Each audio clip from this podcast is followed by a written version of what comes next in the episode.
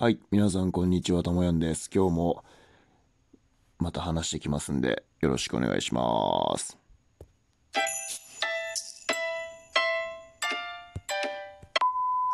はい、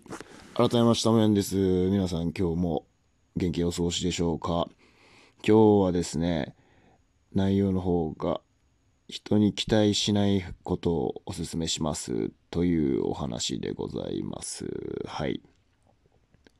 えーこれはですね、自分にも、あの、すごい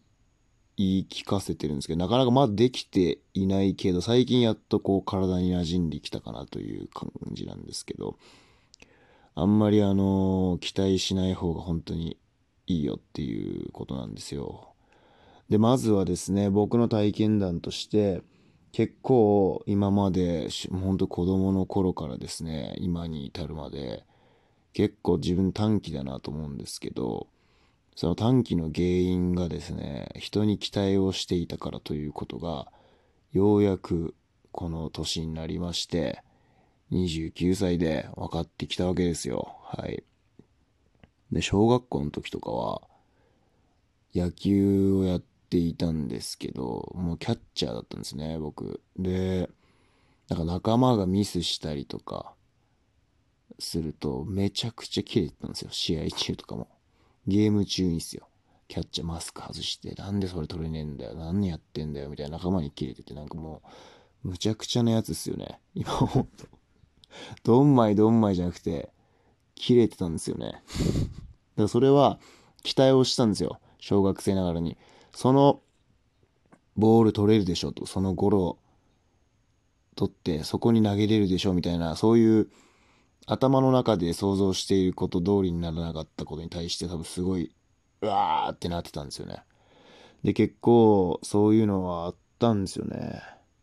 今はその後の、うん、年代も中学、高校、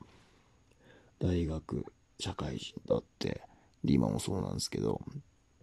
でやっぱり自分が想像していること、自分だったらこうする、自分はこうできるみたいなことの思考っていうのは、イコール、その、周りにいる友達ないしその家族も含め第三者ですよ。もうだから自分以外は他人と考えたときに、そのイコールはイコールじゃないんですよね。自分の想像している、今こうでしょうみたいな答え、考え方、感覚っていうのは第三者とは全く同じっていうのは、ほぼないですよ。おそらく。あうんの呼吸っていうのがね、日本にはありますけど、そういう関係でいけるっていうのはやっぱなかなかいいパートナーです。そんなのがいたらいないと思うんですね。そういう相棒みたいなっていうのは。いたらね、よりそれこそ最高の人に出会えてると思うんでね、いい関係を築いていってほしいんですけど、だからこそ、ほとんどそうじゃない。みんな違うってみんないいって言葉があるんで、みんな違うんで、そこに関してだから期待をしない方がいいんですよね。で、期待をしない方が、全然自分にこう、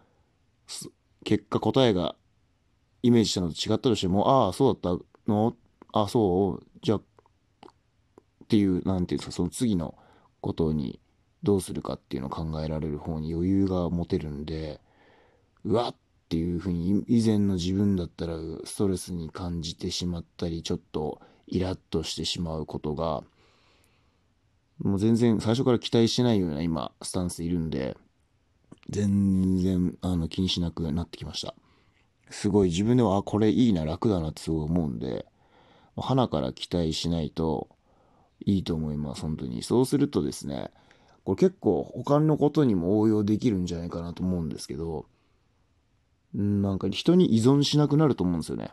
もともと期待してないんで。で、それぐらいの関係性の方が、例えばなんだろう恋愛とかでもそういう風に思えるんですけどなんかこう付き合ったら依存しちゃう方男女で共にいると思うんですけどそういうのもやっぱ期待しているからだと思うんですよね。付き合ってるんだから私彼女なんだから彼氏なんだからっていうそういう依存がなくなると思うんでそのなんか何々してくれなかったとかそういうアクションに対して期待してなかったらなんかそういうことで悲しくなったりとか喧嘩したりとかっていうそういう要素はなくなるんじゃないかなと思うんで、うん、いいと思うんですよね。やっぱビジネスとかでも絶対そうだと思うんで、その、これやっといて、あれやっといて、みたいな期待を、やっといて、まあ、期待なのかな。お願いしたことに対してそのレスポンスが100で返ってこなくても、ああ、そう？みたいな感じで流せるというか、その心の余裕が持てるっていうことにつながるはずです。はい。僕は今そういう感覚で、あのやってますんで、すごいいいですよ。本当にその分、1個分なんかストレスその分抱えないってなると、マジでそこで時間をこうストレスであーってこう費やすのがなくなるんで、まあ他のことに時間回せるし、考え、頭も他の方にこう回せるんで、ぜひ皆さんあの、人に期待はしない方がいいです。はい。おすすめなんで、あのー、そもそも期待しないよっていうスタート状態からスタートして、普段、えー、過ごされると気持ちがいいかもしれません。今日はこの辺で失礼します。ではまた。